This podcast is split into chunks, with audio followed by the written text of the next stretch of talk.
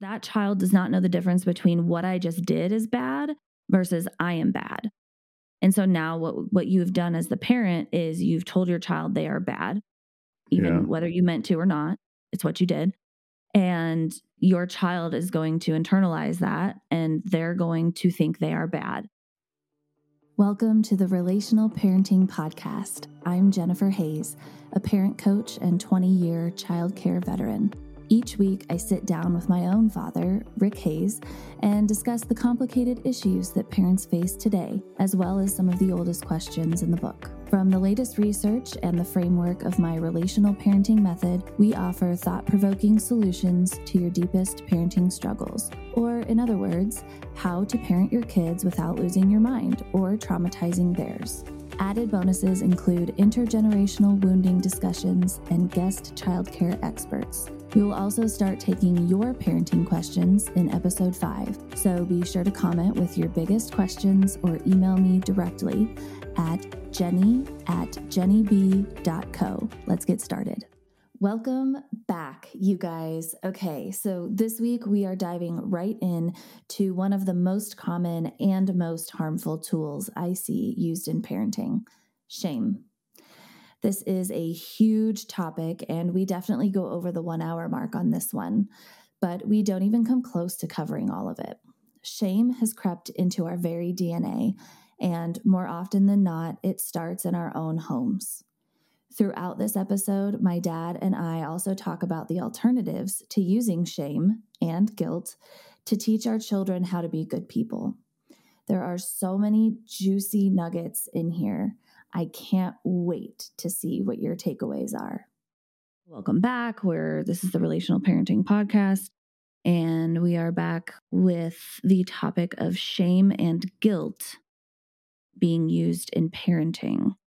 Um, and so we're going to talk about different situations that shame and guilt are being used in and ways that you may not even know you're using them.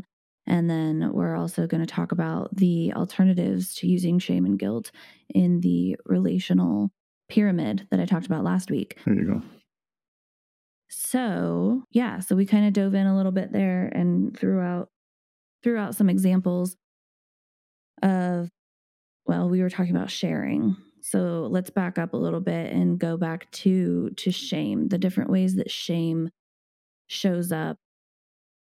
Shame is one of the biggest issues across the board of existence, not just in parenting, not just in raising kids, not just in children, not just in adults, but shame across the board, every culture, every country, every whatever of existence. Shame is at is at such a deep rooted core of inside of us. Kids. It is, and it's some, well, it's a means of controlling anyone, and and and most of us, a lot of us, have been raised with shame, and so we grow into adults who have shame, and there's you know all of this self healing and therapy and and. inner work and, and all of, you know, the buzzwords going around, mm-hmm. and all of that's wonderful. And I've done a lot of that, and we need it, but we, we, if we were raised without it, we wouldn't, and we wouldn't, wouldn't just have, have yeah. we wouldn't just have this layer. It's like, it's like the, our foundation is the bottom layer of that builds up who we are. It, the bottom, the foundation we're built on is shame. And so the filter everything goes through in our lives is shame, like is shame and, and perceived morality. And so, you know, is this person looking at me and judging me? Am, am I this? Am I too mean? Am I too nice? Am I too demanding? Am I too, what, like whatever it is, we're mm-hmm. constantly self-evaluating, mm-hmm. and we don't feel worthy, and we are constantly trying to achieve something, mm-hmm.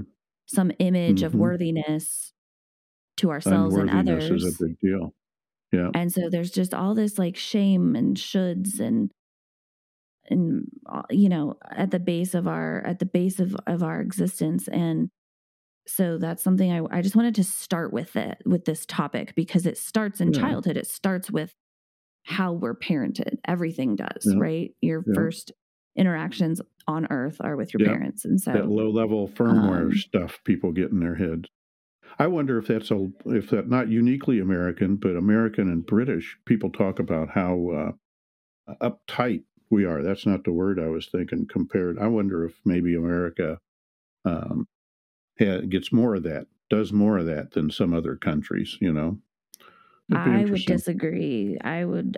Yeah, I don't know. I'm just there curious. Are a lot of, there are a lot of Asian cultures Puritanical. that rely rely heavily on guilt and shame. Hmm. Yeah. Yeah. I have I, I have too. a lot of um a lot of close friends who are first generation Americans, so they come from from Korea, other cultures. Yeah. Japan, Ethiopia, and their parents brought them here from their home country. So their parents were born and raised in that country, and then they bring them here and they raise them with that culture, but in it, inside of a new culture where their kids are going to an American school and learning English and yeah. learning different customs and ways of doing things and different ways of thinking about things. And like the their parents' version of right and wrong is very different from the kids' version of right and wrong. But they're, mm-hmm. I know one one teenager in, in particular, specifically, that I mentored several years ago. She, I mean, her her entire teenagehood, and that's when I met her. And, but I'm I know from from her own mouth reporting that even before teenage years, her existence mm-hmm. was torture, because she was constantly, everything she wanted to do and be was constantly wrong in the eyes of her parents.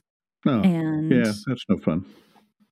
And it was be it was a cultural like it was cultural expectations that hmm.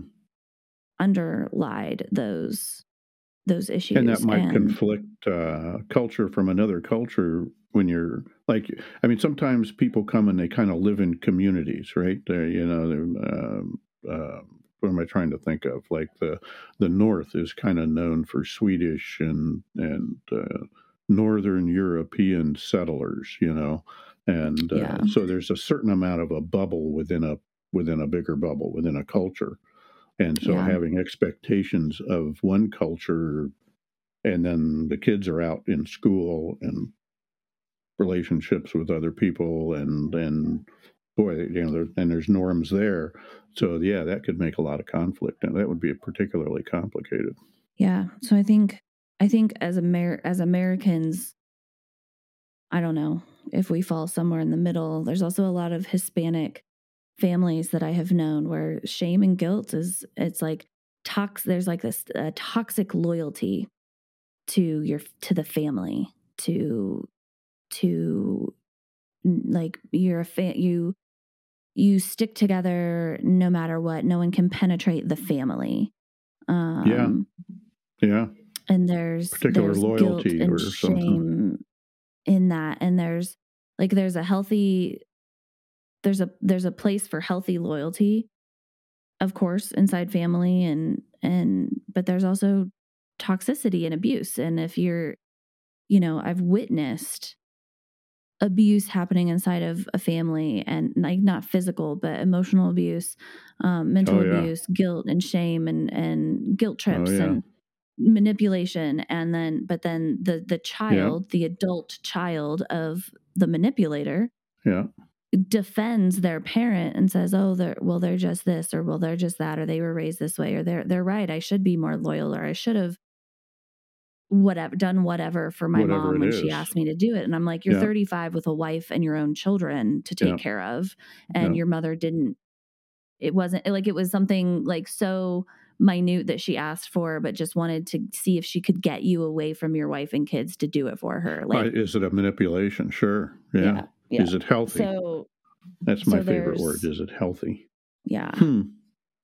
Yeah. And that's a, yeah. So that kind of thing, you know, culture within a culture kind of conflicts, that, uh, that's not only a childhood thing where we're programming our kids basically, or, you know, teaching them norms is, uh, uh, expectations of taking care of parents in their old age and that kind of thing. That varies from culture to culture. And so, yeah, well, we're going to we're going to end taking... up, we should, we'll get a lot of comments. And it'd be interesting to see comments from people from other cultures and stuff, you know, because we are American. Yeah. We don't have that much. We have experience from outside of other cultures. It'll be interesting yeah. to see what what people from inside those cultures have to say. Right. Well, there, yeah. Well, and there's nuances inside of every absolutely everything. Absolutely. But there's and there's also there's a difference between taking care of your parents in their old age and valuing, like, okay, my parents raised me and loved me and provided for me, and now I want to be able to do the same for them when they can't take care of themselves. There's a difference between having that having a value of of taking care of your family versus this like this toxic guilt trip manipulation of a parent who is perfectly capable of doing these things themselves, yeah, but is playing a game to see if they still matter to you more than your spouse or your partner yeah. or your own kids. Like yeah. they still want to be the most important person in your life, and unfortunately. Yeah. That's not the role of a parent, is to be the most important person in your life for your entire life. Like, it's like empty nesting on steroids. It's yeah. not a, not necessarily a conscious manipulation or unconscious. It's just an expectation, you know, maybe it's legitimate somewhere else in the world where life is structured, but in America, you're kind of expected to go on and not do that and stick your parents in a home or something, you know, it's, yeah, all kinds well, of so conflicts. Again, I'm not talking about like values, elder, like I'm not talking about nursing home versus like, I'm not talking about like elderly, elderly parents who cannot take care of themselves. Yeah. Yeah. But people who can that's take going care of to be, themselves. That's going to be a personal ability and financial ability. Right. And like, there's so many factors depend on like, your personal ability to take care of your parents when they are no longer able to take care of themselves. And I don't right, want right. to I get it.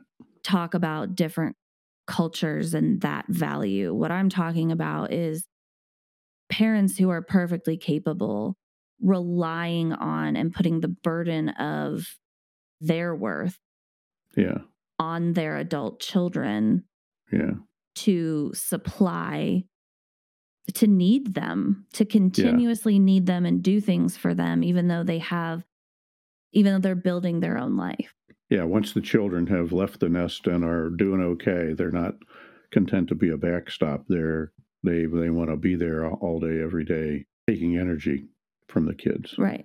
Right. Like parents are supposed to launch their children into the world. Like we, I've raised you, I've given you a foundation, and now you're meant mm-hmm. to go build your own life. Mm-hmm. And, but there in some cultures, there's this pull to like, I still come home for holidays and I still talk to my family. Mm-hmm. Like I still, like I'm talking to my parent right now. Like you still are in relationship with your parents, but you are right. building your own life. And there are parents who just do this. Yeah. They want their kid to be, to be with them and on them and taking care of them and, or finding a way to, I don't know, there, there's like that. And you, and using shame to, and using shame as a tool to accomplish it. Right. Long past, long past uh, childhood.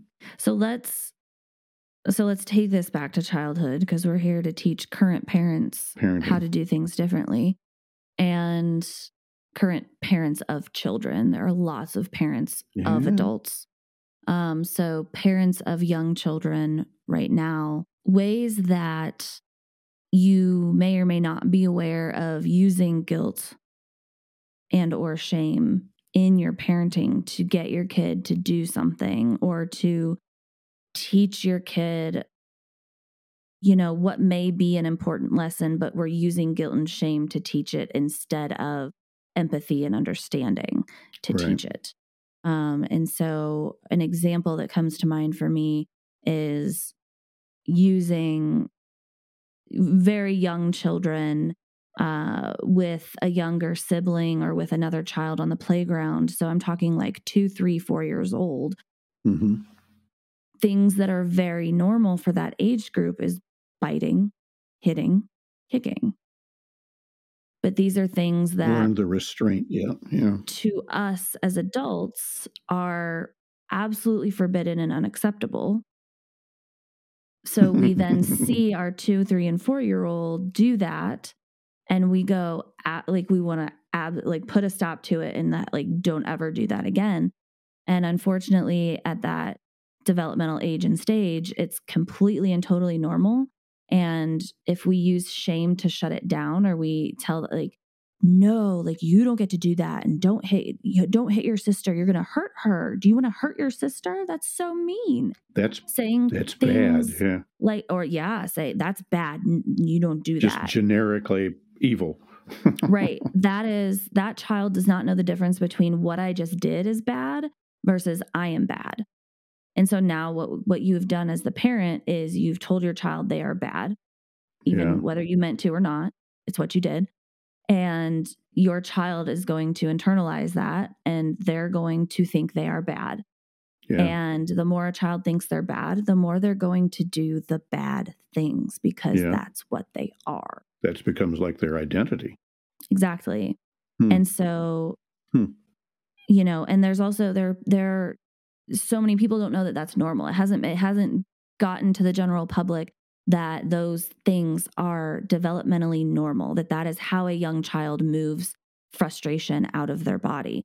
So everything comes back to um, emotions, right? So once our physical needs are met, we then feel emotions, and emotions, I can't remember who it was that I was listening to that, that defined the word emotion.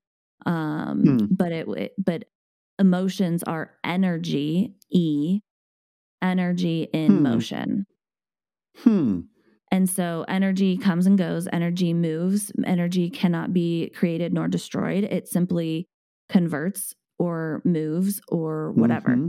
And so emotions are the feelings hmm. that rise up in our body, and you can feel every single one of them in your body. If anyone has mm-hmm. ever done any kind of body work, or even just stopped and taken a breath when you're angry, you know that you feel emotions in your body.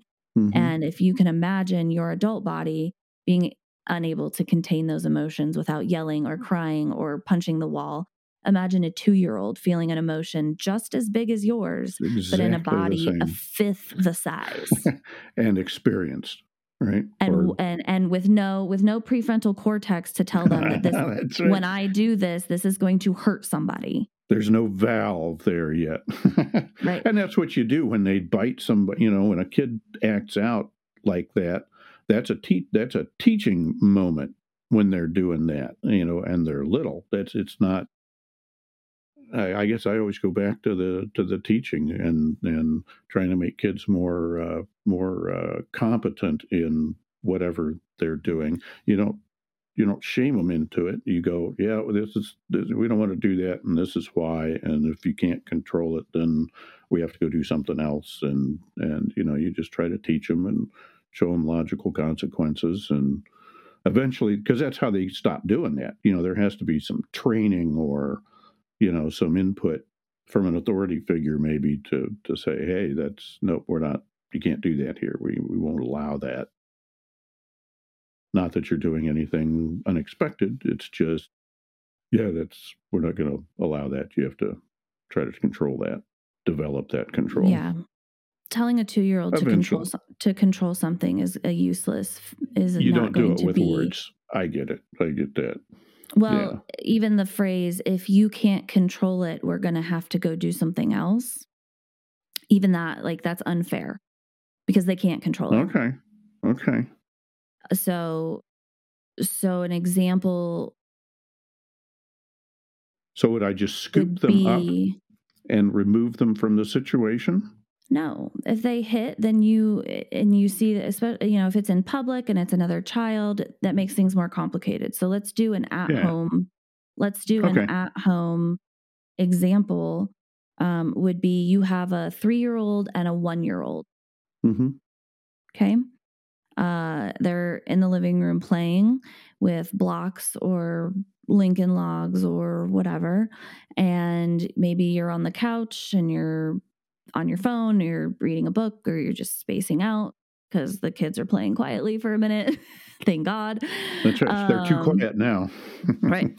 And you're, you're sitting there, the kids are playing on the floor. And then, you know, all of a sudden three-year-old reaches over and smacks one-year-old. Yeah. Okay. Our knee-jerk reaction is to launch into the middle of that and go, no. And, and our energy gets big very quickly. And before like you even concept. before yeah. you even get to the verbal or physical correction mm-hmm. of the behavior, you first have to check your energy, because you're you are having an internal reaction to what just occurred. Yeah. And for me, it's injustice.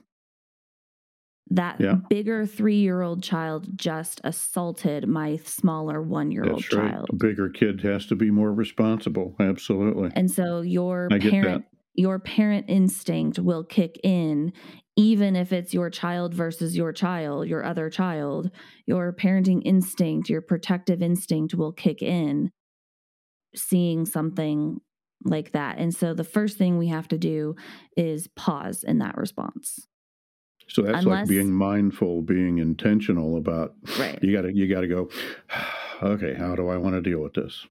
And then, and then you have to, and then you have to make your voice come out in yeah. a tone that portrays that you are a regulated adult who can handle this situation, because you are. In a grown-up manner. You don't want to react from your child, or, you know, you don't want to do that knee-jerk thing. You right. got to go up. You don't want to launch okay. off the couch with this like no energy. You need to just you need to quietly you need to calmly put your phone down and say, hey, what's going on? And then it's okay, an, it's immediate it's immediate curiosity. So you, depending on the severity of the situation, this is a this is a three-year-old who has with his hand hit a one-year-old and stopped. Yeah, there's no brick involved or anything. Right, there's no knife, there's no weapon, there's no like, yeah. there's no sixteen-year-old beating up a four-year-old. This yeah. is a very specific situation where we are responding this way. Yeah. Um, and it is that no one's no one's life is in danger. Yeah. Um, and so three-year-old reaches over and hits one-year-old, maybe even screams at her or says, that's mine, and or tries yeah. to rip a toy out of her hand. Yeah. You, you've all been there. You know what we're talking about. So the first thing to do is regulate yourself and your voice. And so you're going to regulate your body. You're going to take a deep breath. You're going to tell yourself, I can handle this. And then you're going to put down whatever you're doing, and you're going to turn to your children. You're going to be like, hey, specifically the three-year-old, you want to address the three-year-old, and you want to say, hey, what's going on? Yep. What happened? Because so you want to regulate, and then you want to lead with curiosity, because if okay. you lead with with stop that or mm-hmm. um, judgment, the ch- your child is immediately going to recoil from you, and they're yeah. gonna they're not going to want to talk about it. They're not they're going to get upset themselves and start Become crying shame. themselves, yeah. the, and then they'll immediately feel shame. And if you look at your child with judgment and shame, that's what they're going to feel, even if it doesn't yeah. come out of your mouth. Yeah. So you're going to regulate. And then you're going to ask a question. Hey, buddy, what's going on? What? What happened? What's going on? Yeah. And then you're going to give that child a chance to that. tell him his what happened for him, which is it's going to be a feeling, promise. Yeah. Or it's going to be, she took my toy. And then you're going to fill in the feeling, and you're going to say, oh, man, that's frustrating. And you're going to empathize. Name it. Yeah. So yeah. we're going to regulate, we're going to be curious, and then we're going to empathize. And all of those things have to happen before correction can happen, before real correction can happen, before real correction and teaching can happen, before that child is going to feel safe enough to hear mm-hmm. what you're teaching them. You mm-hmm. have to be calm, curious, and empathetic. Exactly. If you upset, you know, grown-ups, when they're upset, they don't think straight. And mm-hmm. so you have to regulate yourself, and then you also have to keep in mind when you're dealing with your child, you don't want to upset them, because they're not going to get the lesson or whatever it is you're trying to communicate. If they're upset, you don't know. I mean, it's not like sometimes you don't want to upset them. You want to you want to teach them. You want you want them to be able to absorb it. That's interesting. It also helps. I wish when you guys were younger that I'd had some of these principles floating around in my head, a little more formal. So when you do that, okay, how am I going to react here? I had two or three principles. It's like, okay, calm, and, you know, the things you just named off there, something to rattle off in my head going, and then, then go in. And now I'm kind of, now I got a process. I'm not just doing it intuitively and hoping it works. You know, it'd be nice to have some tools, little checklist, little, little bitty, little short checklists, because I have a little bitty, little short brain, but you know, it's like, okay, yeah, go at it, go at it here. I don't have to remember a doctoral dissertation, you know, just a couple of, okay, here's how we want to go after, here's how we're working on conflict with these kids at this age, you know, and that would change as you get older. That's interesting, yeah. Being mindful about it, being deliberate. Well, and so children and dogs have a lot in common. Yes, they do. And one of you. one of the biggest things that they have in common, and that's and that comparison is not meant to be derogatory. I know some people have a problem with that, but I know, um, I know. That is a creature in our house that we have power over. Yeah, it's as simple as that. Yeah. And we, whatever it is in our environment that we have power over is going to respond to our energy. They're not going to create mm-hmm. the energy in the house. They're going to respond mm-hmm. to ours. Mm-hmm. And so my dog does not get hyped up and excited unless I get hyped up and excited. Unless it senses you, yeah. And your child is going to respond to your energy the same way. And so if you're coming off the couch and launching at them It, with this like anger and defensiveness, oh. Oh. that child is immediately terrified. Imagine somebody three or four times your size launching themselves at you and and running up on you. you know, Goliath, right. It's like, oh my God, I hope they're not going to come kill me. Exactly. That is exactly what your child is thinking. They don't. They're not conscious of it, yeah. but you are. You are now a threat to their life. And yeah. they are going to, they are completely shut down and they're going to fall apart into a, into what we would call a tantrum or crying mm-hmm. or screaming or running away from you or whatever. Overload of the emotional system. Yeah. Right. And it's a fear response and it's a natural one and it's a good one. It protects them. Yeah. Lets their mom, but, let their dad know that something's going on. Yeah. So, so I want to finish the example for the parents yeah. who are looking for like, okay, but how would the rest of that play out?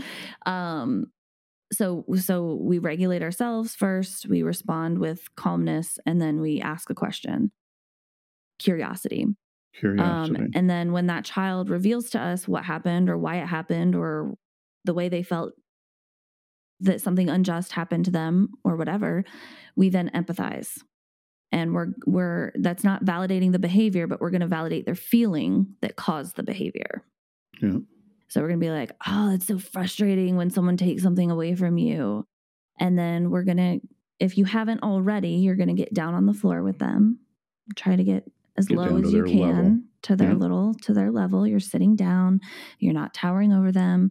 And as long, you know, your child isn't still hitting, right? So everyone's bodies is, are calm.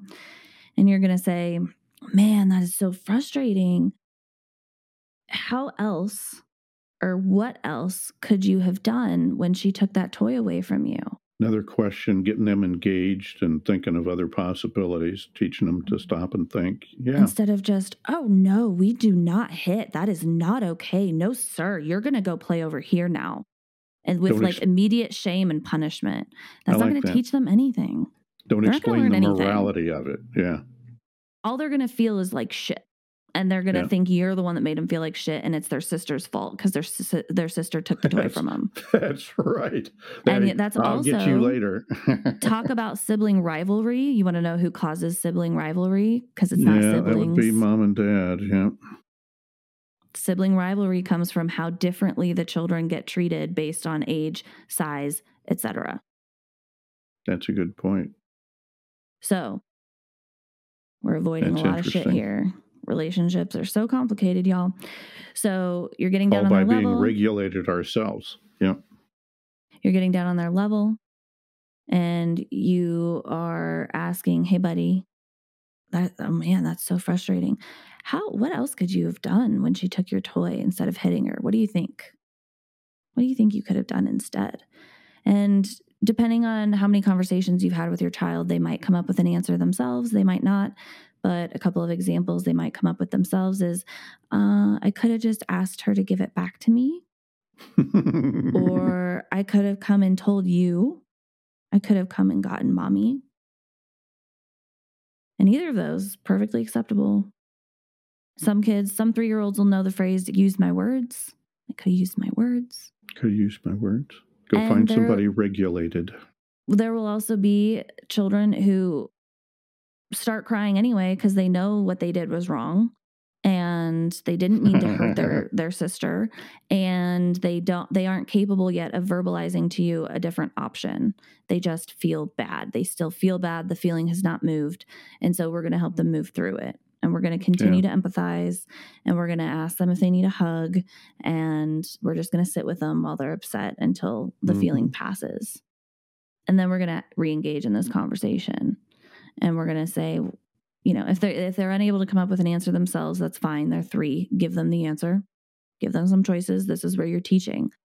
Next time, if Sissy takes your toy, could just say, hey, I was playing with that. Will you give that back, please? Yep. Or you, if you feel like you're going to hit Sissy because you're so upset, come get mommy. I'll help you. Yeah. And it's as simple as that. And then a natural consequence, people, you know, there's, there's, there are parenting voices out there being like, well, but he hit her, so he needs a consequence, or he's not going to learn anything. And what I advocate for as a parent coach is natural consequences. Um, natural consequences are things that will naturally occur in a child's environment mm-hmm. as a res- as, as a natural result of their behavior. And so if you think of it, if you take it out of a child's environment and put it into an adult's evi- environment, if I were to hit my adult friend, mm-hmm. if I were to reach out and smack my adult friend or mm-hmm. husband or whatever, mm-hmm. my natural consequence might be that they don't want to be my friend anymore. Yep. Or they're not going to talk to me for a while. Or we're going to have words and talk about it. Or like, you know, in horrible cases, it's domestic violence, et cetera. We're not going to go there. They'll smack you back. It's yeah, irrelevant. Yeah. Which is, or, yeah, that's an unhealthy or they're going to hit you back. Yeah. Okay. So in that situation, the natural consequence most often that I have witnessed is that one-year-old no longer wants to play with three-year-old. Mm-hmm. And so one-year-old wants to either snuggle with mommy, be comforted, get some attention. Get separate, yeah, separate. At one year old, one year old, it's going to be snuggles or a snack. Mm-hmm. At that but age, there's rarely a third party that runs in and smacks you when you're an adult, right? You, so there's not there's smack, not some random party two, party three doesn't come smack party one, right? So, but the natural consequence then for the three year old is that Sissy doesn't want to play with you anymore. So you guys were having fun on the floor. A lot, and I've mm-hmm. I've witnessed this firsthand, and it, it's happened on the playground. So between non-sibling children on the playground, they're playing, they're playing, they're playing. One kid hits the other kid because there's hitting happens through excitement too. Kids get yep. so excited, or they feel so much yep. love. I've had a child hit me and then tell me, I'm so, I'm sorry, I just love you. Like, and they, and, and it's, it's a real thing. I feel that yeah. like towards other ch- like other children that call me auntie yeah. that I that are in my life that I love, or towards my dogs when they're being so cute, I just squeeze my own fists because they're yeah. and I clench my own teeth and, and oh they're just, just so cute. Yeah. And it's like, imagine that that feeling of love and cuteness in a two-year-old's body. They don't yeah. know what to do with that. They're just gonna yeah. move their hand. So we're on the playground. It's two children, non-siblings, and one reaches out and hits the other. Most often what's going to happen is that friend doesn't want to play with, with you anymore. That's your natural consequence. You don't need anything else on top of that. That is your natural life consequence for what you just did. Yeah. Yeah. We don't need the shame and the guilt and, and God forbid the smacking or the timeout or whatever. Like, there's no reason for any of that. And none of that is going to teach your child anything. At least not on a, you know, a onesie-twosie kind of basis. That also sounds to me kind of like a healthy habit to teach your kids, which is if you're around, the other side of what you're saying, or an older version, is if you run into people who are verbally or physically abusive or something like that, it's good to say, okay, I don't necessarily want that in my life. And you learn to stay away from people like that, that can be depended upon to mistreat you in other ways, you know, in any kind of way. And it's like, okay, that's fine. That's your thing. But I'm, it's not my job to come smack you when you smack somebody else. It's my job to just leave you, stay, stay out of arm's reach from you, you know, don't not exactly. be your friend, you know? So that's kind of, that, that would be consistent with a good, healthy teaching going forward. That's nice. I like that. Yeah. Well, that's, it's two, it's two sided, right? Cause if you're, if your child is the one that got hit, and you're consoling them or whatever, and they're like, they still want to play with that friend. That's, yeah. I mean, that's fine. Okay, yeah. Go play with your friend. If they hit you again, you need to come get me. Yeah, so shaming, shaming, that's something, you know, that's a, the hitting and biting, those are major behaviors. And that's just one, one tiny example of how shame and guilt are used in raising children, but that that's kind of a glaringly obvious example. Well, you start with easy ones to define. I'm sure there's more complicated ones. Well, out and so there, the, there's you know? these, as you dig in more and more to the emotional and mental health part of our foundation, right, that we talked about mm-hmm. in our first episode, we have the bottom of our pyramid is the physical needs are being met. Mm-hmm. And then the second tier is emotional and mental. And then mm-hmm. we have social and cognitive. Mm-hmm. And so we're in this emotional, mental um, tier of the, our developmental pyramid. And there are microaggressions, for lack of a better word. I've that heard we that before. Yeah. have towards our children, and microaggressions in the way that we use shame and guilt um, hmm. as thought processes that we're teaching our children. Hmm. And it might just be in passing. And one of those is you give your three-year-old the spaghetti and broccoli that you made for dinner, and they don't want to eat all of it. And you go, there's starving children in Africa. You need to eat your food. Yeah. Yeah. Like little... little things that we just say because either we were raised on those phrases or yeah. we picked them up somewhere, but the little ones that you just, you get in this habit of saying them as a response to a situation that occurs, you know, daily and constantly.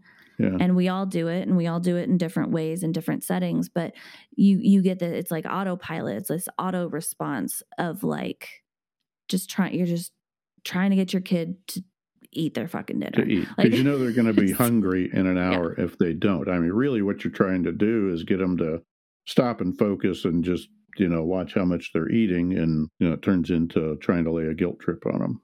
Yeah. Shame's a, shame's a pretty common way to, to uh, try to control people emotionally. Well, and then, you know, everybody wonders where eating disorders come from. And that's a big That's a big one in childhood, because you want your child to get the nutrition that they need, and yeah. you as the adult know better yeah. of what they, whether they like the broccoli or not, or broccoli is new and scary and you just want them to try it. Mm-hmm. And your in, like your intentions aren't bad, mm-hmm. but your method is. Yeah, and method's not great. Yeah, and if you create shame as early as two and three and four years old in your child around mealtime, just multiply that by thirty years and like yeah. interest, like compounding shame, interest, shame yeah. eating, comfort eating, like forced eating, binge eating, not eating.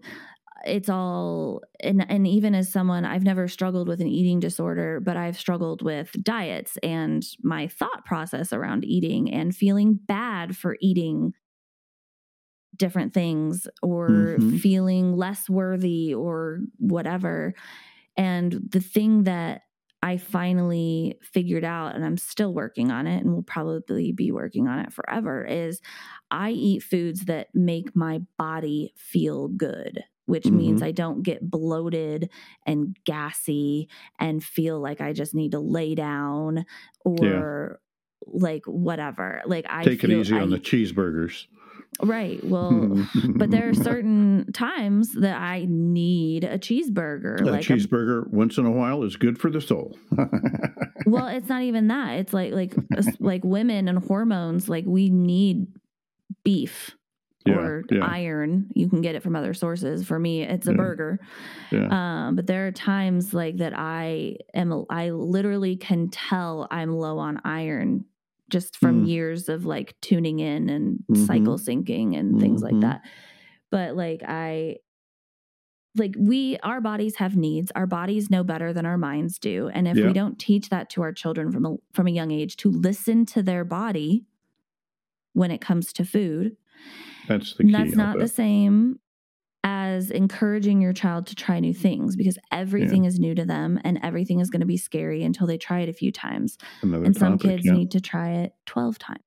Yeah. But letting your child choose what they do and don't like and eating according to that and according to mm-hmm. what their stomach is telling them, I'm full or we don't like this, mm-hmm. their taste buds are going to give them information, their nose smelling things is giving them information, and listening yeah. to their tummy when it's full is giving them information. And we need yeah. them to learn that young and encourage that versus you yeah. need to eat three more bites of this before you can get down from the table.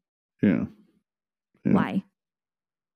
Okay. You so know, they're going to be kid, hungry in an hour. Let them be hungry in an hour.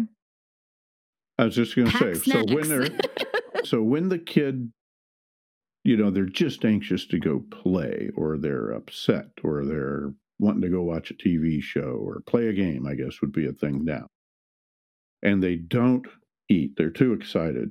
They're too emotional to sit down and think ahead that, you know, no, I'm not full. I just don't want to be here. I want to be with the game. And so if you let them, if you let them down, if you don't coerce them via some means to eat three more bites, and they come back hungry, what's the healthy, is it healthy to teach them to think about what they're eating and are you really full and pay attention to your body? Or you let them be hungry after a while, or do you keep healthy snacks around? How do you negotiate that on a day-to-day, I got better things to do schedule as a parent? Well, so... yeah, obviously that's, it's situational, but my, yeah. my, and my general answer that will work in most situations is, is two, two things. The first one's a question. When you are super excited, like so excited, you can feel it in your body. You can feel mm-hmm. it in your stomach. Are you going to sit down and eat a meal? Yeah. That's not the best time to, uh, do anything thoughtfully is when you're super you're also, excited. Studies super show you're emotional. Not going to digest it either. Yeah. Hmm. You're going to get a tummy ache if you force yourself to eat when you're super excited or super anxious or super whatever. Okay. Your body, your mind. So I've been to a couple of nutritionists who told me digestion starts up here. Hmm. If mind, you body. Look at your food... If you look at your food and you don't feel excited to eat what's on your plate, you're not going to digest it well. Hmm, it doesn't okay. matter if you chew it seventeen hundred times before you swallow it so that it's super tiny and broken down and easy for your stomach to break down more and send mm-hmm. through your intestines. Mm-hmm. If up here it's disgusting, you are not going to digest that food well. You are not okay. going to get the vitamins and minerals from it. You're going to get a tummy ache. It's not going to go well. Yeah. Well, there's so a reason your, child... your brain's involved, and it's kind of interesting. I've heard, uh, seen articles about listen to your gut and that kind of stuff. You know, they are they are discovering more ties between your brain and your gut. Yeah. Now, that's interesting. That all that that makes sense in that context. So, if your child is so excited about something happening that they are incapable of physically sitting down and eating without being scared, coerced, or manipulated into it, mm-hmm. then okay, your meal will be here when you're hungry. and they don't get to to run away and go play something. That's how you negate the like, well, maybe it's just, maybe they just want to eat ice cream, and so they're just going to wait to eat until it's ice cream time, and they're right. going to go play this game, right? Because then it's like, yeah. my child's thinking ahead, and they're just trying to get out of eating food. And yeah. you're so you say, okay, like, you're so excited. I see how excited you are. Like, if right now you're too excited to eat, that's fine. You know, maybe sister's eating, and you like, we're gonna, we're not, we're still not gonna play the game till sister's done eating. So yeah. you can either sit here and try to like, we can take some deep breaths and you can try to get your body ready to eat. Mm-hmm. Or if you really want to wait, you need to go move your body. I'll get you out of your chair. You can go to the living room and play with the blocks, or you could go set up the game, or whatever it I is. I like that. I like that. You can sit here until that's fine, but we're eating dinner now. And mm-hmm. so you can, you, we're going to eat dinner together before we move on to something else. You're not confined by a child's attention span, you know, or whatever, or emotional. Well, and state. It's even, and obviously this is all age dependent and situation dependent. If it's oh, family yeah. dinner, right? I'm thinking like breakfast with a stay-at-home mom and another child in the room, you've got a lot of flexibility there. If it's family yeah. dinner and there's four kids and two adults at the table and one child is too excited to eat, that's when you give options. Yeah. And and you say, you, even if you, the adult, know you're going to be hungry in an hour, but they're so excited that, to do whatever. Mm-hmm. that they can't, that they're, they don't want to eat, that's fine. But you're going to sit at the table with the rest of us while we eat, because we yeah. can't go do that thing until all yeah. of us eat. Which kind and of they re- may leads or may to not. Regulating. And yeah, yeah, I well, like that. Well, so it does. It forces them to regulate themselves. They're going to have to sit there, and they're, they're nine times out of ten going to calm themselves down, because mm-hmm. they're like, oh, okay, well, I just have to sit here anyway. And they may pick at their food and they may not. And you can even offer, like, if you really don't want to eat, do you want me to grab you a book? And you can sit there and read or talk to us at the table. Like, there these you are go. Your options. It's dinner time. You don't yeah. have to put food in your mouth, yeah. but we're also not going to go do anything else right now. That's right. Just engage them in conversation and get them. Well, and do it without Get shame. Them calmed down. Yeah. Do it without yeah. being annoyed. It's so easy to take this tone of like, you don't have to eat, but you're not going to go play either. That's right. Or, oh God, making like, it a punishment. Fine. Or, you don't have to eat, but like the rest of us are eating, so just sit there and be quiet. Yeah. Like, there's a difference between, I see how excited you are, and I know that's really hard to eat when you're excited, and that's okay. Mm-hmm. I'm mm-hmm. excited too. But we're all eating right now. It's dinner time. And so we're all going to sit here at the table together. You don't have That's to eat right. right now. If you don't feel like your tummy can eat right now, that's okay. Would you like a book, or do you just want to sit here and talk to the, you know, mm-hmm. talk to us or whatever? This is our chance to eat. I can't fix another mm-hmm. meal in an hour. Right. Well, and so that's when you also say, like, then when you're hungry, when your tummy does feel hungry, this is what's for dinner. And there's no, there are no snacks. There's nothing else that, that you can eat until you eat your dinner. Yeah, you get your snack after you eat your dinner. You don't get a snack if you don't eat dinner. Yeah. So, so when your tummy's ready to eat, I'll give, I'll reheat your dinner or whatever it is. So it's, let's sit, we're, it's dinner time. We're going to sit here. There's, you know, or you can have a book. Those are your two options. And your dinner will be here when you are hungry. Yeah. And here's your and dinner in a baggie for later. Doesn't that look better than it does now? No. No. That's also manipulation and coercion. I know. I know. But being being comic relief. Yeah. But yeah, so yeah, there's just there's there are so many ways to handle. It's it's like the minute that something is smaller and less powerful than us, we know better mm. and want to force Exert out our, of uh, out of mm-hmm. good intention. We want to have a healthy kid. We want to make sure they learn things, but through force and coercion and shame and guilt are not. They're not going to learn that way. Yeah. And just because we know be- know better doesn't mean one doesn't mean that we actually do, yeah. and two, doesn't mean that we t- get to take away the autonomy, choice, and safety of that mm-hmm. being. Mm-hmm. It kind of comes down to, this is the way I was taught. You know, I'm older, I'm more experienced. You know, I'm the parent, so this is the way it works, and I'm bigger and stronger than you. And we don't always stop and think about, uh, was that a good idea for us to have been taught that way, you know, and can we do a little better? You know, it, uh, it kind of gets tied to uh, how do you make a better world kind of thing. And that's uh, that means we have to change. We have to not do things the way we were raised sometimes. When I think, not all I the time, think that sometimes. There's a level of awareness happening now that we we're seeing adults turning out to be not what we thought we were teaching them to be. In that, yeah, unintended consequences or something. Right, and so we have we have adults running around with anxiety, depression, self-hatred, suicide rates are up. Uh, lack of confidence. Some would argue there's generations with too much confidence. Um, yeah.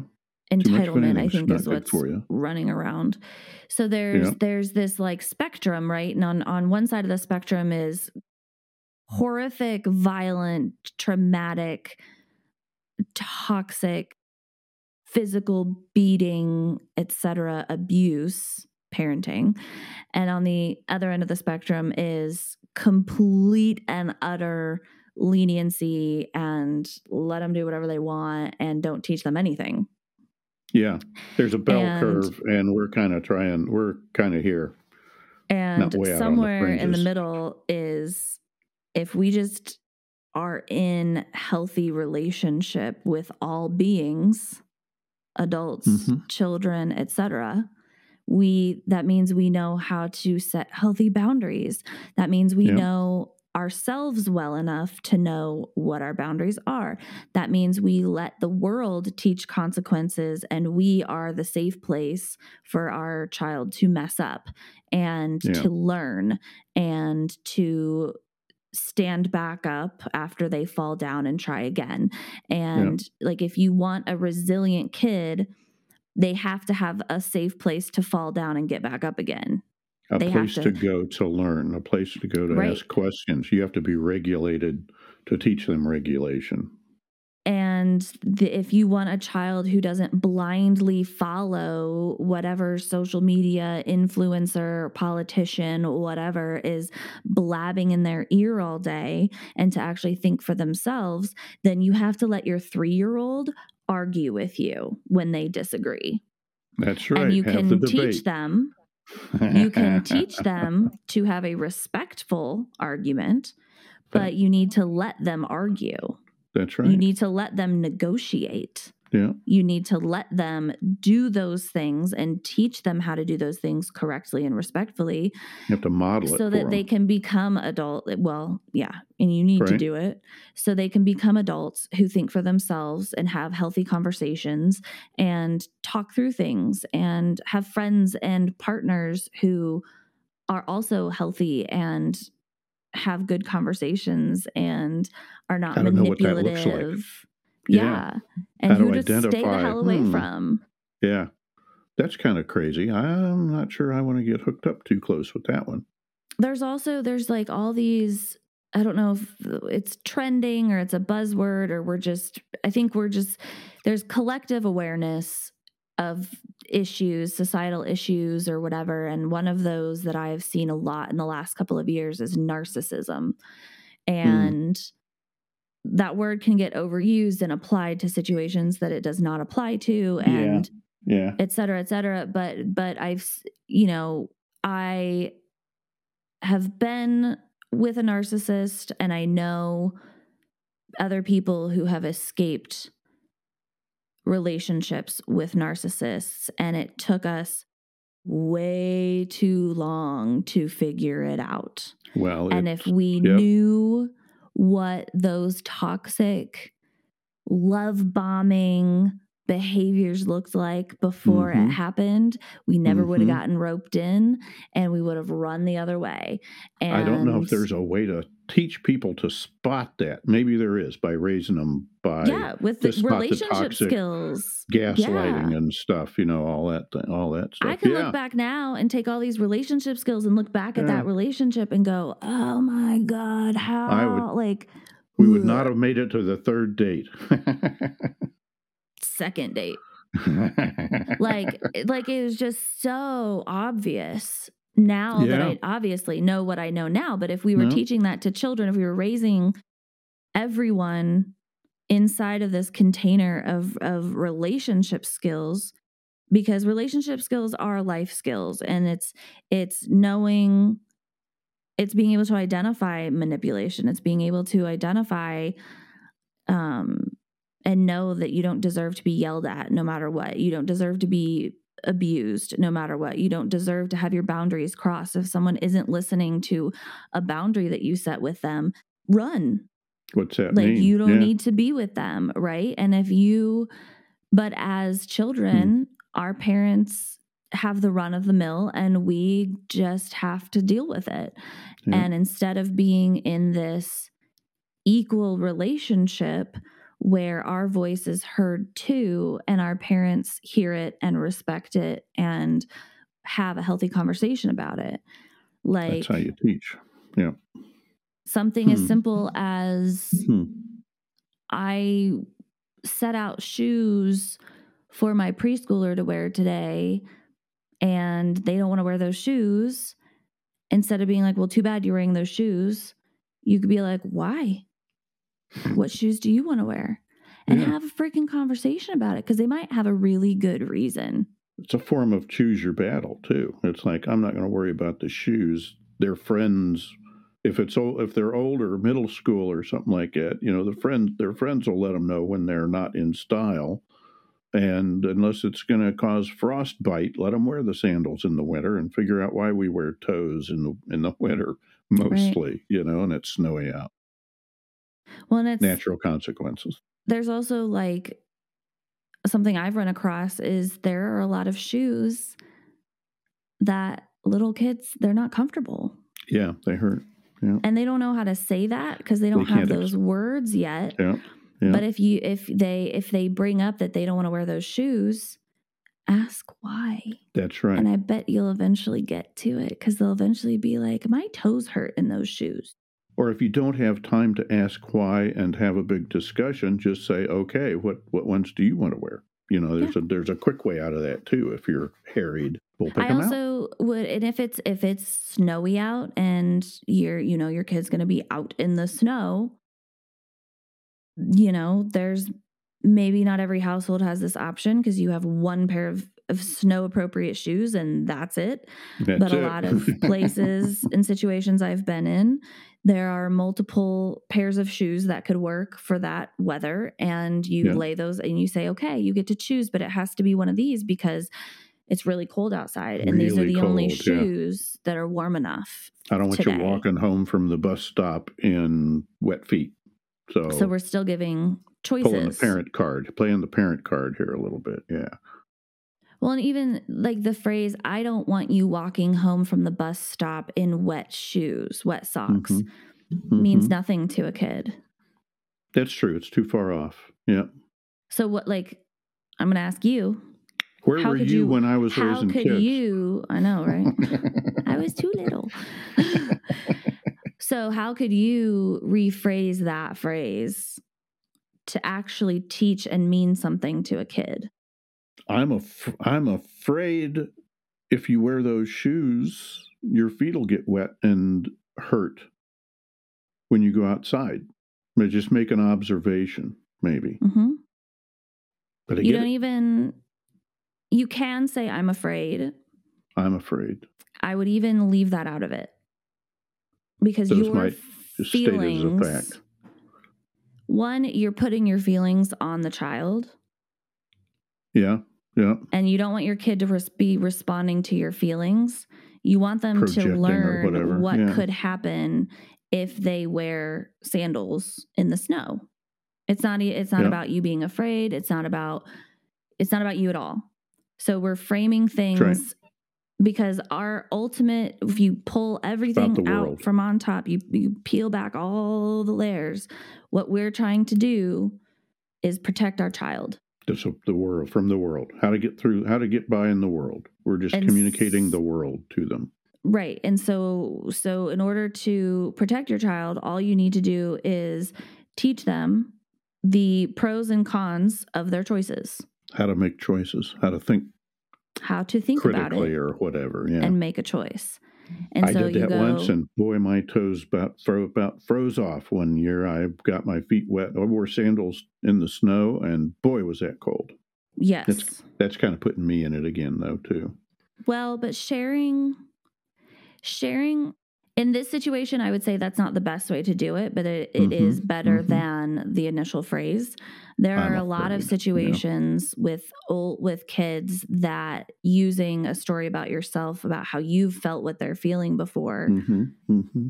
to normalize it for them so they don't feel weird or shame about it is yeah. totally viable and like excellent. It's, and something as simple as a child who's picking their shoes and weather, I would just, I would just say, and you could even, you could even do a physical experiment with it is. Let's go outside for a minute. Well, okay, okay. If it's a jacket and your kid doesn't want to wear a jacket outside, yeah. be like, okay, I'm going to bring your jacket with us. I, yeah. Let's go play outside. Bring, a and pair, give bring, it bring another minutes, pair of shoes. Yeah. Give it five minutes, and they're going to be like, can I have my jacket, please? An let object them feel lesson. Cold. I think that's like, an let object them feel lesson. Cold. They're yeah. not going to die. We all know colds aren't actually caused by being out in the cold. So let your child go outside and feel yeah. cold. They will ask for a jacket. Especially if it's a trip to a park. I like that because then you can do that on the fly. It's like, well, okay, you pick shoes. Um, and then as you're walking, you grab, you grab appropriate shoes and coat and whatnot, and just, and just, you know, if you can, just carry it with you. And then you're whipping out of your purse like a magician when they need it. Yeah. And again, there's going to be like different situations and abilities to do that. And I can't carry all that shit and blah, blah, blah. And you're going to have to adjust this to your situation. Yeah, you can't do that for thirty kids at school at once. Right. You know, yeah, there's, there's needs- levers. Obvious limits. But. Like you need to be able, like as a parent, you need to be able to, this is part of like self-regulation and knowing what each situation needs is you need to, to be able to look at the situation and go, what's the next best step that causes yeah. no harm? Yeah. And it's also, I feel, feel obligated to throw in here too. There's no perfect. It's nice to have a chance to, you know, life is very dynamic. These things are flying. You don't do this when a fire's going on. You grab them, pick them up, and carry them when there's when there's actual danger. And you don't have to think of everything all the time. All you can do is do a little better. You try to be intentional. Try to be thoughtful about how you're saying and what you're dealing, you know, how you're dealing with the situation you're presented with. And it gets better with time. The more you do it, the more, the better you get. And yeah, okay, this is now, instead of a, uh, uh, there's starving people, eat all your food, clean your plate, regardless of how much food I put on it, and your tummy and your emotional state, just, just, I don't know, go go with it. I lost my train of thought there. Instead of guilting or coercing, just see if there's a way to to move through it and do a little better each time. And then by the time they're twenty-five, they'll be wonderful people. You know, yeah. you get them, you know, you get the hang of it pretty quick, I think. You know, it's starting to starting to think before you knee-jerk react. Yeah, and this hire, stuff's all this is stuff I'll do. Coach. There you go.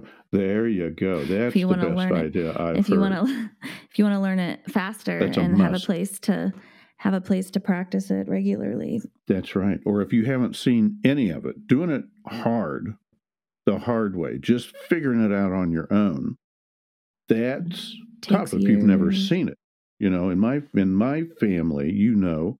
Uh, there was an alcoholic, and I'd never seen alcoholism before, and he died. And I go, and now I see that, and I go, mm, you know, red flag in somebody, but I'd never seen it before. And so you, so it goes by you until it's like crash, and you see it, whether it's a you know, whatever unhealthy thing it is, some kind of addiction or emotional thing. And uh, yeah, so there's no shame in watching a, you know, it's a place to watch a YouTube video and pick up a few tips and uh, like and subscribe and get to our Patreon page or whatever that turns into. Or there's somebody you can call and talk to for an hour about particular problems, you know. Yeah, you go about it deliberately. Absolutely. Yeah. Where was, you, this, where was YouTube in the eighties? I mean, it took me twenty years to figure all this stuff out for myself and learn it. And, yeah. you know, I learned through my jobs and working with children, but I also learned through, I learned through my own adult relationships and trial and error and what's healthy and what's toxic. Sure. And my own self-work and like the inner demons and bullshit I had to get over and heal and, you know. Undoing things I did to you. Your your mother and I did to you. Well, and kinda. Even just like, you know, my own, whether it was passed down through you guys or it was, I was born with it as part of my personality thought processes. I don't know. Some of it I know, some of it I don't have examples and memories for, so I don't know where it came from. Mm-hmm. But mm-hmm. dealing with your own bullshit and deciding not to be that person and and yeah. and not just thinking about it, but at taking action, like your behavior in the world is what makes you who you are. And That's so, right. but what drives your behavior is what lives in, in here. And so yeah. you have to fix what's in here before you can change out here. Yep. And so deciding to do that work and change your behavior. And, and, you know, I'm lucky enough to have been passionate about children for twenty years, and that's been my career and that's what I've been doing. And so I've learned these things prior to having my own. And I'm st- I know that I'm still going to mess up and do things absolutely in a bad mood or in a bad phase of life, a hard, stressful, or in a hurry, or yeah, in a, yeah, we're in a rush, we're late, like all of these things are going to happen, and I'm not going to be perfect at it either. But there's something to be said for the amount of time it can take if you're just doing this on your own and trying to figure it out as you go versus intentionally taking time out of your schedule, putting it on the calendar to do That's your right. self-work or to work with a parent coach or whatever it might be.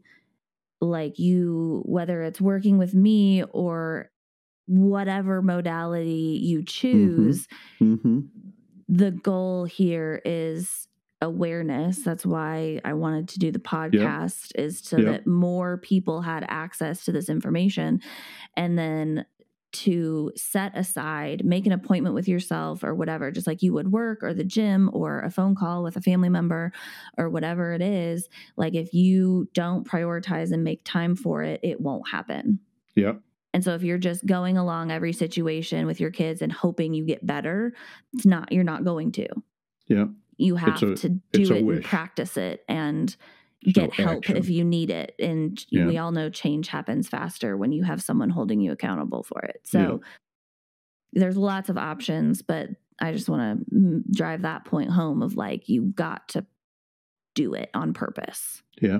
Yeah. That's all. That's change. One of the words you used was change. If you want to change or improve or you grow, that's That's an action. That's not a wish. For mm-hmm. that to happen, usually there ha- my experience is growth usually comes with some pain. You know, you don't, people Always. Don't usually change until. Maybe that's just us. It hurts too much not to. Yeah, we'll find out in the comments. I'm sure. I'm really anxious to see the comments, no. and I'll probably be a quivering bowl of jelly after I see them. But yeah.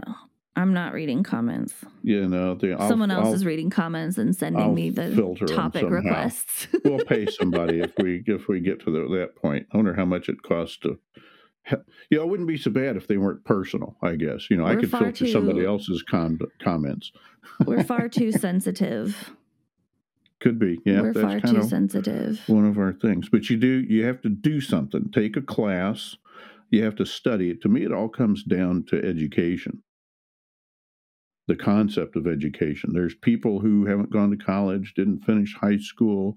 You know, that's what kindergarten up is, just exposure to new information and deliberately, you know, going most days and doing a little bit of homework or some reading or something and wanting to improve, you know, wanting to master something. And this is no different. You know, you can study parenting while you're doing parenting. You can study math while you're doing math. It doesn't matter what your level is. It's just a different area to educate yourself in. You know, maybe you like to read the classics and you know a lot about fancy literature or or whether or or plumbing or welding or, you know, the technical trades are just whatever you do, you can you can study a little bit and think about how you want to do it and go about it more deliberately and get better at it. You know, yeah. People are eminently studyable. So, yeah, just be deliberate about the time, spending a little bit of time. We're not talking about a lot of time. You know, you're talking about taking five percent of your life or two percent and spending some time on an area that pays huge div- dividends. You know, it compounds over time. Yeah. Well, and there, parenting is arguably, parenting is just something we've always done evolutionarily. It just is. Intuitively, and, yeah. And, but there's, there is no formal education for it. There's no, like, no one is required, like, like math and science are requirements in high school, but parenting isn't. But no manual. More than half the population become parents. So it's like insane to me, knowing what I know now, that we are not, and there's also no standard on how to parent. That's right. And different that's, cultures and yeah.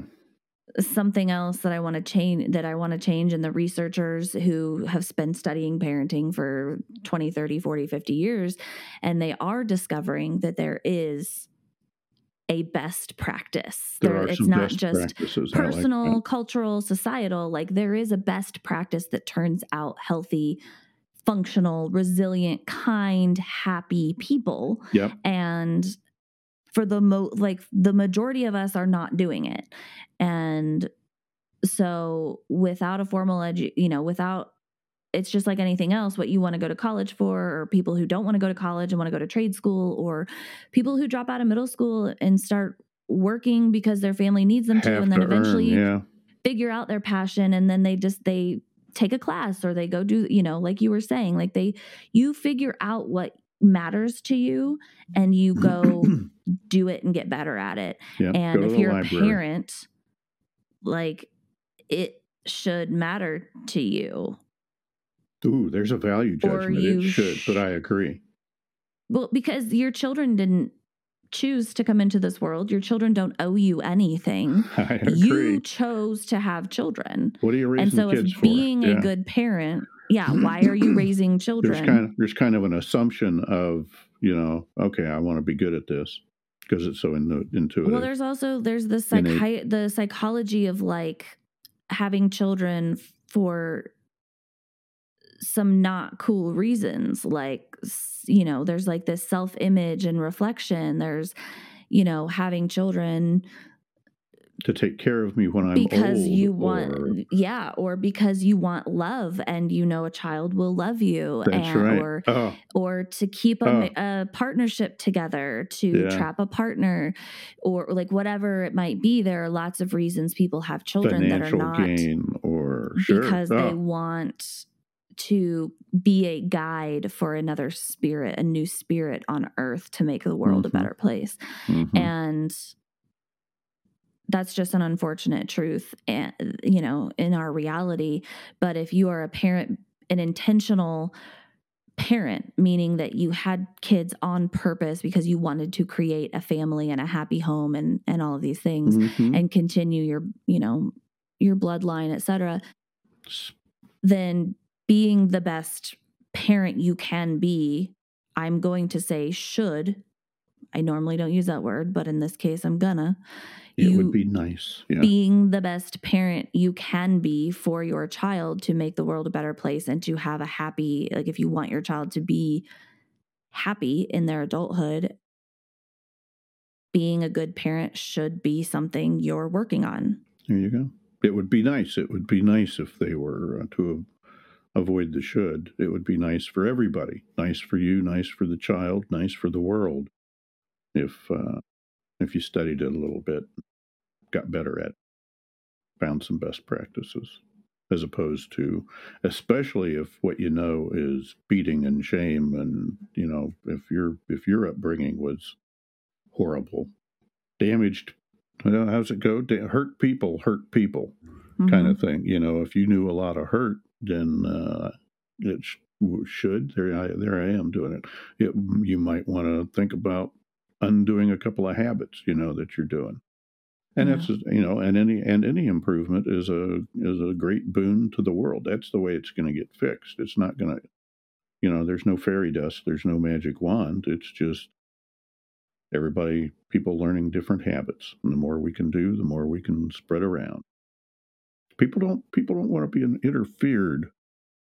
You know, you have to. You can't look at that as failure. You just have to look at that as, hey, I'm working on being the best parent I can, and everybody's unique, coming from unique places, and so it's going to be a unique path.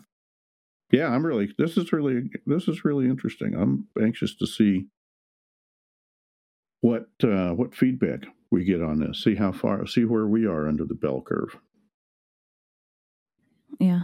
Well, and like you were saying, it doesn't happen overnight, and it's not going to happen, perfection is not going to happen in one generation.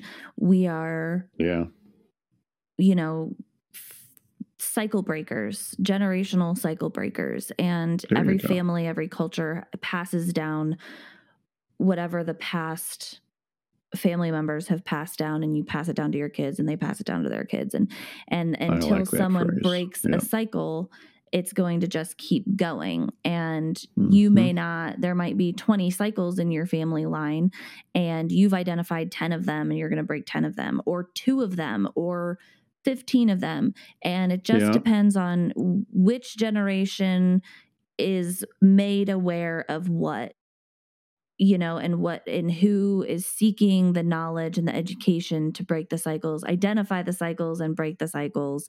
Yeah. And you don't have to put the world on your shoulders to fix everything in your short lifetime. But the more you break, the less your child is going to have to struggle with, and the less their children are going to have to yep. struggle with. And yep. the more, the closer and closer we get to living in a place that is abundant and joyful and fulfilling, instead of yep. little traumatic and a little easier to live in, something like that. What is the goal? And, yeah. Took a class, uh, emotionally healthy relationships or something last year. And it was really interesting. Ran into, I didn't know this existed, a G, not genomics, um, genographing, something like that, where mm. you map your family, and then there's different kinds of lines between people, you know, and, and who, who raised me and who did I have conflict with. And I forget the principles. I got to go back and look through that book and think about it, because there's a lot of that. It gave me some insight into my own family. It's yeah. like, ah, aha, you know, seeing it on, I guess that's different modes of living, or learning or something. You know, it's like, ah, seeing it on a piece of paper. I'm in I T, I'm used to, in software, I'm used to dealing with boxes connected by lines and arrows, you know, and it just kind of struck me seeing it written down as like, oh, you can write, here's a chart for this. And, mm. uh, Like, ah, there was there was an aha of uh, boy, there's a there's somebody's got a tool for working with this. I was I was like, hey, that's snazzy. I never even thought of doing that. Um, but it's good good to learn. Yeah. I I wish I'd have, I wish I'd have had it in nineteen eighty-five or so when I started before I started having kids. Right. Yeah. It probably existed, but I didn't see it. I'll have to go back and look when that stuff was invented. Well, and it's, I mean, it might have you know, been a thought in someone's head and they wrote it down for the first time and, you know, invented it. But you being exposed to it in the right place and time, and like, would you have been receptive to it in nineteen eighty-five, or would you have timing. been in denial? Yeah. There's, you know, so many, everyone is developing and learning well after childhood. We are all developing and learning and, and capable of different things at different times in our lives. Yeah. Like I'm Very good thirty-four point. And I've held multiple jobs, you know, all generally in, in similar, in a similar arena, but I'm not, I don't have fifteen years at one workplace. And there's, mm-hmm. you know, my grandpa was a Methodist minister for forty years. That's what he did. Mm-hmm. Right. And so that happens like, less and less, I think. Yeah. Well, but like, but the point is like d- different people need different things, and we learn different things differently, and our minds are open to and closed off to different things at different times in our lives based on our experiences and yeah, very much. et cetera. And so like, if you're a forty-five year old parent hearing this shit for the first time and you've got young kids, or you're a twenty year old parent hearing this stuff for the first time and you've got young kids, like it, there's no one who's like the forty-five year old isn't worse of a person than the twenty year old simply because they're, they've been exposed to something. Didn't run into it then. Yep. Right. Like because they weren't exposed to it or didn't run into it when they were twenty or weren't seeking it because they weren't a parent yet. Like age is irrelevant, and we're, I got off track of the point I was trying to make. The point is we are all going to run into things when we're meant to run into them. Yeah. And when you run into something and you become aware of something that you weren't aware of before, your job from that point on isn't to look at the past and go, I wish, I wish, I wish. It's to, right. it's to go, oh, I now, I'm now aware of this, and this is what I'm going to do about it moving forward. It's, it's a blessing. It's an opportunity. Oh, here it is. Okay. Let's, uh, let's see what this is. And there's probably some reason waiting for me to use this somewhere. You know, there's a reason I ran into it now rather than a hundred years ago, or the reason well, my in, parents didn't run into it, or their parents didn't run it. Right. Well, and there's stuff that you and mom there's no point got in going from back. your parents that I'm sure when you became parents, you were like, we're never going to do that to we're our kids. We're never going to do that. We're never going to be like our parents. Well, no, not in that sense. But I mean, like there are things your parents did to you that you did not then to do to us. So even if you were aware of it or like purposeful or not, mm-hmm. there are things that you saw that your parents did to you and hurt you, and you didn't do it to us. I think my parents were perfect. can, can I be? Can I be? Sarcasm probably doesn't translate into podcasts very good. Sorry. No, I think I think it's good. I like it. It's the truth of who we are, so yeah. we've got to bring it in, right? And you don't even know, and you don't even know it. But, you know, that's why it's good to have a coach. Be coachable. You know, well, and, and everything. You, if you guys, you know, there was a time in my twenties. Oh, tough time. There was a lot of my twenties where I was, res- I was resentful at varying times and varying years, at varying stages of my therapy and realizations mm-hmm. the, of where my my stuff came from, and if yeah. it came from you or it came from mom. And you did a good job on there you. was Oof. there was, but then there was there's integrating those things, and I get to choose.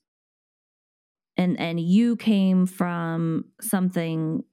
You came from parenting that was probably, that was even more dysfunctional or toxic, and you didn't do a lot of the things your parents did to you. And so there's like this appreciation for you taking the steps to break the cycle. But yeah. the point I'm actually trying to get to is that if you weren't the parents that you were, I would not be so passionate about what I am passionate about.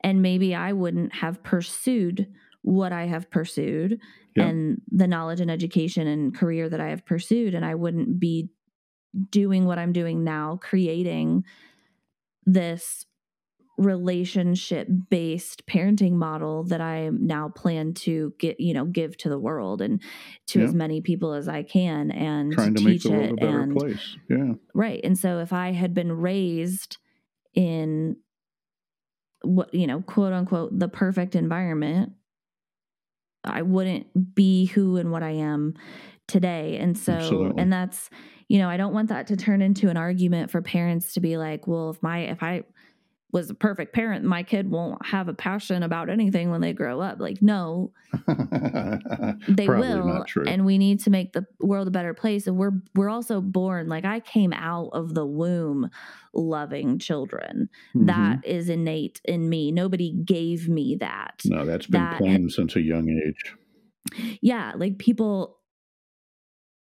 mom, you, excuse me, your adult friends who knew me back then, like everybody knows Jenny, Jenny and kids go together like peanut butter and jelly.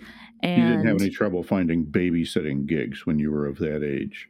Yeah. I mean, Nobody I walk into a room with their kids. If there's a baby, like I will end up with it by the end of the mm-hmm. night. Like it will mm-hmm. be mine. Very kid oriented. Yeah. Well, and kid and kids are drawn to me, and there's, you know, so that's my natural gift. And I would have found that no matter what, hopefully, hopefully. Um, but the, the passion and the drive that I feel to correct the injustice that I remember feeling in my childhood, that I remember working through in my twenties, and that I am now mostly on the other side of in my thirties mm-hmm. Mm-hmm. Mm-hmm. is something Which is good, that... because you're getting on the other side of it. Go ahead. Well, but dr- it's what drove me to want to start coaching versus I'm just going to take care of kids for the rest of my life yeah. and be a it mom. It was a struggle. It was a struggle, and you can make it easier sharing your struggle for other people. Well, and there's kids who are raised in super healthy, healthy relational homes. There are a few of them out there. Mm-hmm. Um, they still find their passion. And my argument is they find it a lot quicker. Yeah. Because they can, because they're yeah. not dealing with trauma and yeah. Less their own brain just trying yeah. to survive constantly. Yeah. They're able to actually pursue their passions, become successful earlier, and build joyful, fulfilling lives faster than yeah. those of us who are starting families in our thirties. They just go off, you know, people who haven't had trauma. Uh, and I think the thirties is the right time to do it. There is, so the, I think the latest science, I think the latest science is that your brain, our brains are actually not fully developed until we're twenty-eight years old. twenty-five, twenty-seven, yeah, twenty-eight. And it's the prefrontal cortex. Everything else is developed except the prefrontal cortex. Mm-hmm. Our judgment centers are not mm-hmm. fully developed for twenty-eight years. Mm-hmm. And our brains continue growing throughout our whole lives. Yep. So, but your judgment zone is not fully developed until you're twenty-eight. It's like so, driving. It takes a long time after you get your driver's license to be a good driver, you know, because you have to be in all those situations yeah. and make think through all those decisions, right. and it's complicated, like parenting. Yeah. No, know. I was mostly just making a joke about starting a family in my thirties. Yeah, I didn't find I, Lewis I, till my thirties, so timing again. I didn't want to have kids with anybody till I yeah. found the right yeah. person. You valued and, it too much. Took me a while to find the right person. Some people find themselves back to timing and fate in the universe. Some people find themselves having kids way before they intended to, before it was a conscious thing. But that's the situation, and there's still a good idea to make the best, you know, do the best at it that you can with a little bit yeah. of education, a little bit of talk, and let go of the, um, you know, don't be defensive about things, and, uh, find somebody it resonates with and share some ideas, you know, a group of friends or a coach or whatever. Be coachable. Yeah. Yeah. Yeah. When I, we, uh, I just want to put this out there. Like, when you keep you keep using that phrase, be coachable, and it's such an important phrase because it's something I had to learn.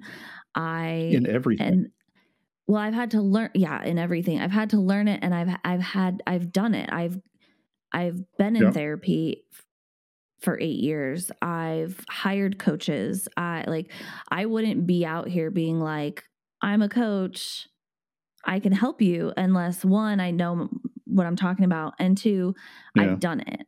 Seen a little so coaching. Like I've hired coaches. Yeah. I've I've reaped the the rewards and the benefits and the the faster growth and whatever from someone who's who's who's done it, someone who's yeah. been in the trenches and learned it and is on the other side and sharing what they know. And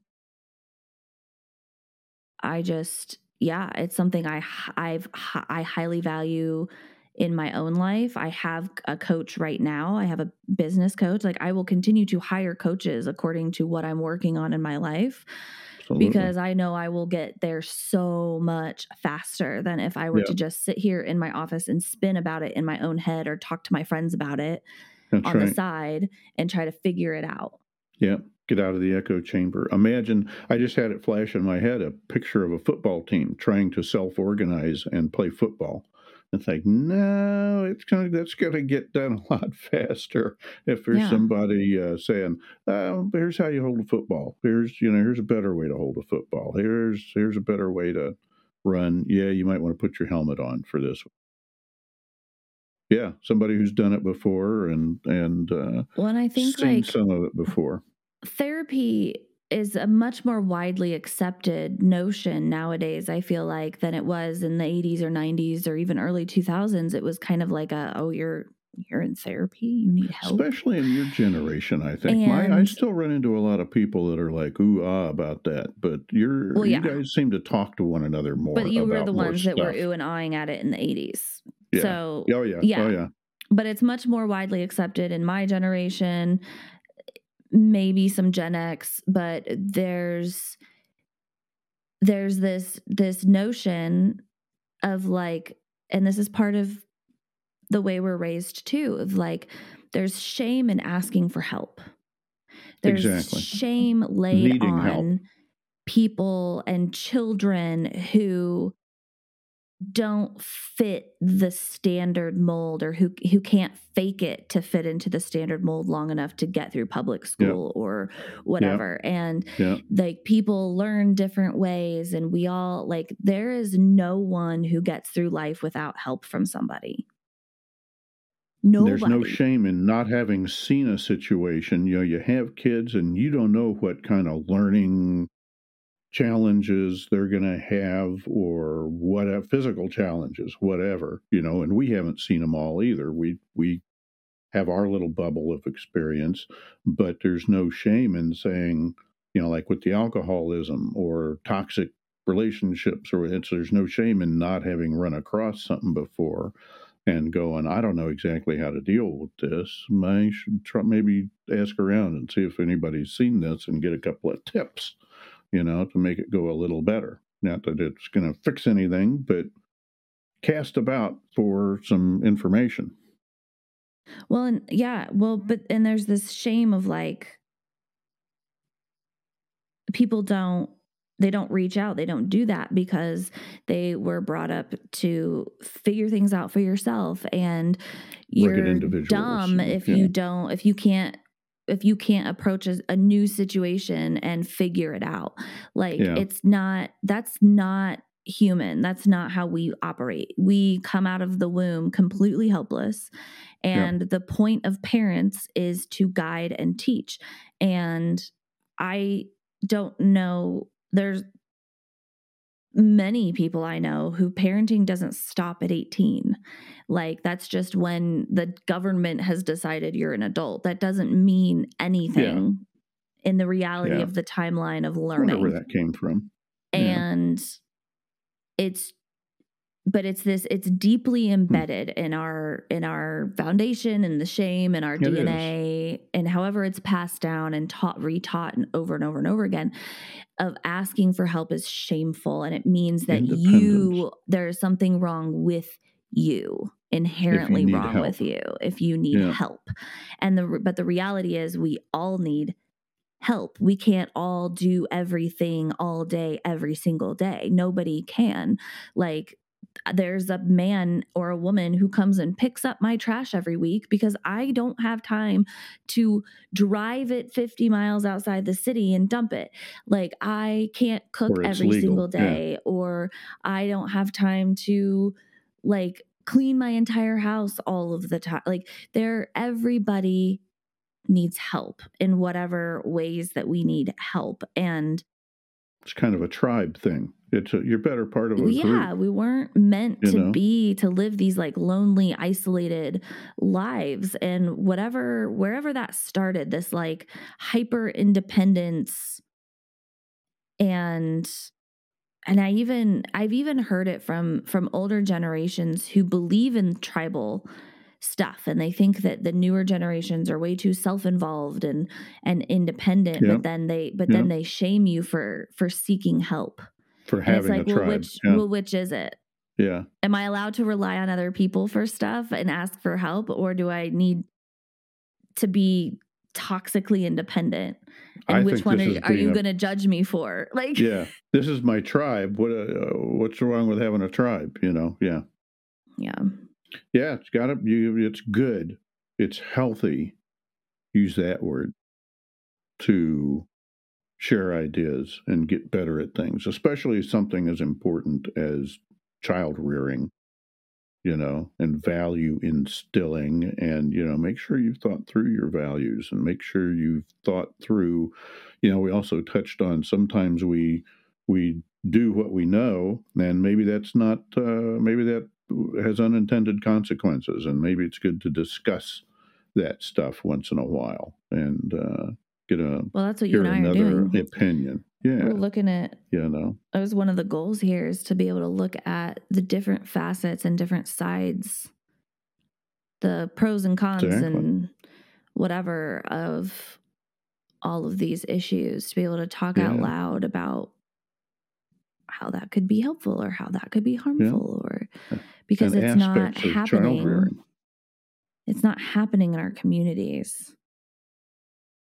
And nobody's got time for it. It's not like, oh, we're not going to the coffee shop with our friends and just blowing off our jobs and having time to do things. Like, we're not naturally yeah. in those situations where, like, we're all living separate lives. Yeah. We all live we very are. separate lives. We have different jobs and cars and houses, and we have different schedules in our own little, our own fam- our little family uni- unit. Yeah, has their responsibilities and stuff. And each family unit has all their own stuff. And so we're like living in the vicinity of each other, but we're completely separated. And you don't know I've your actually, neighbor, but you know people across the planet. Uh, yeah. And I've actually kind of, yeah.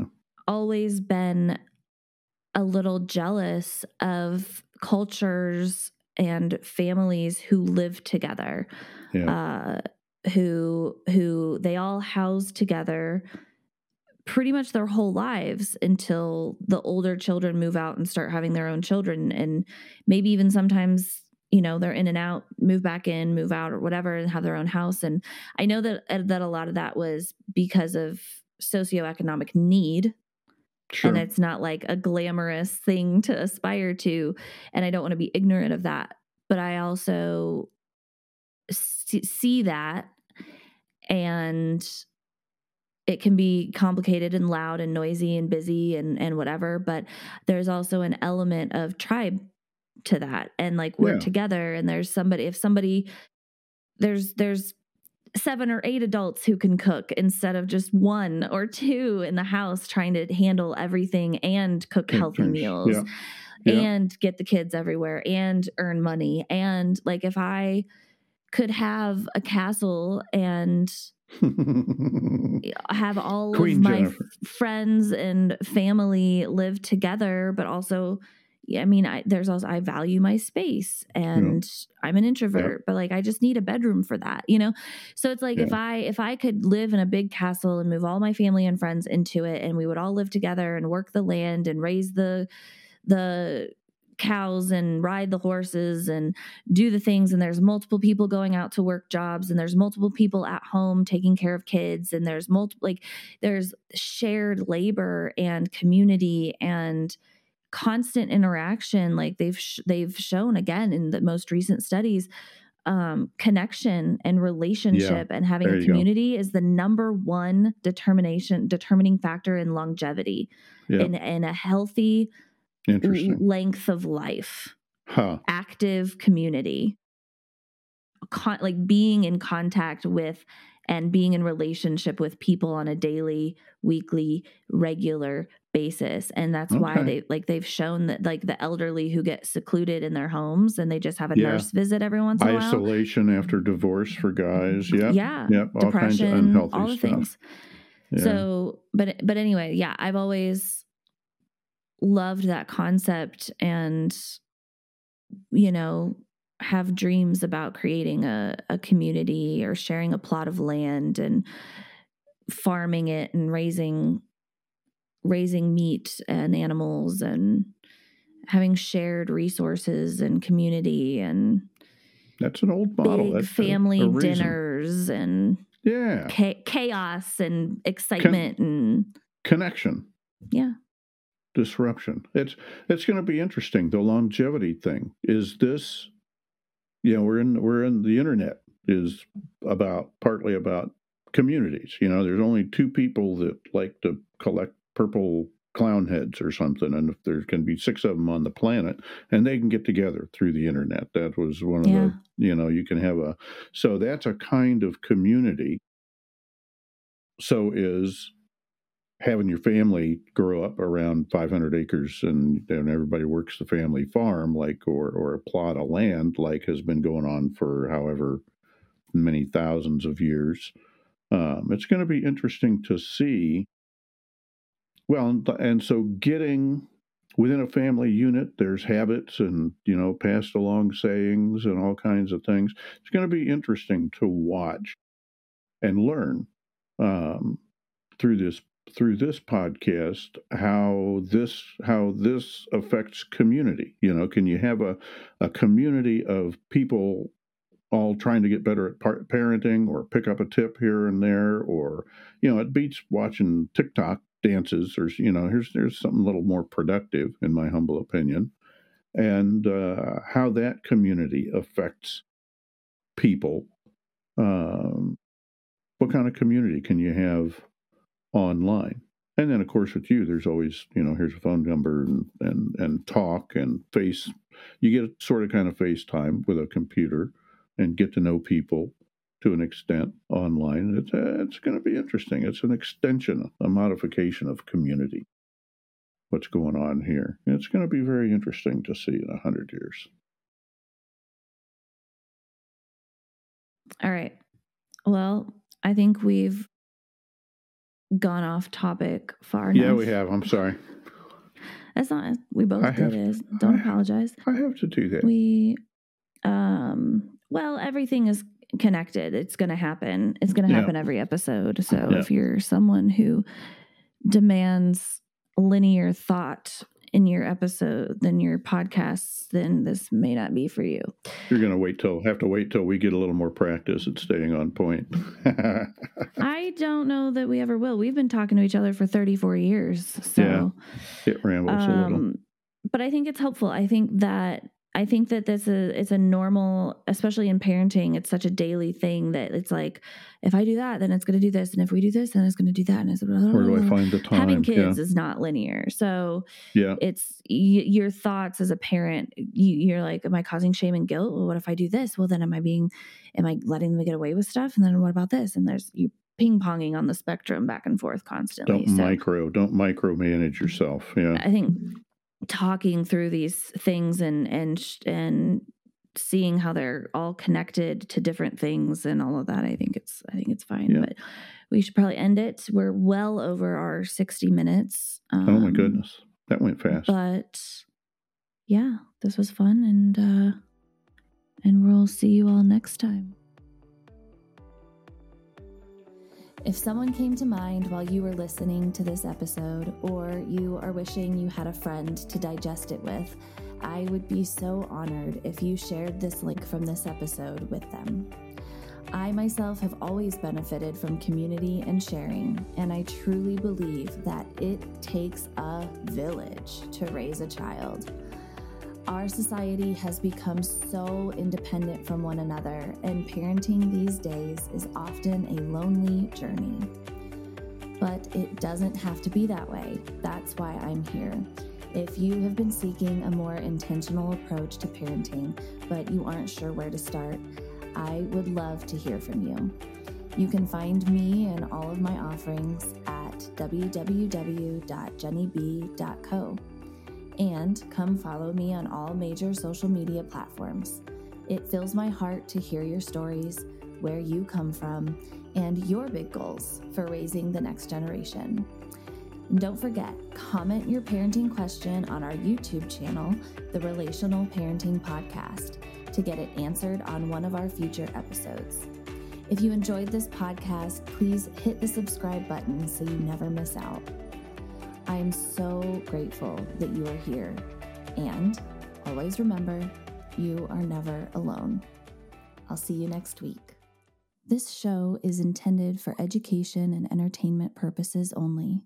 We will discuss things like mental health, abuse, P T S D, and other potentially triggering subjects.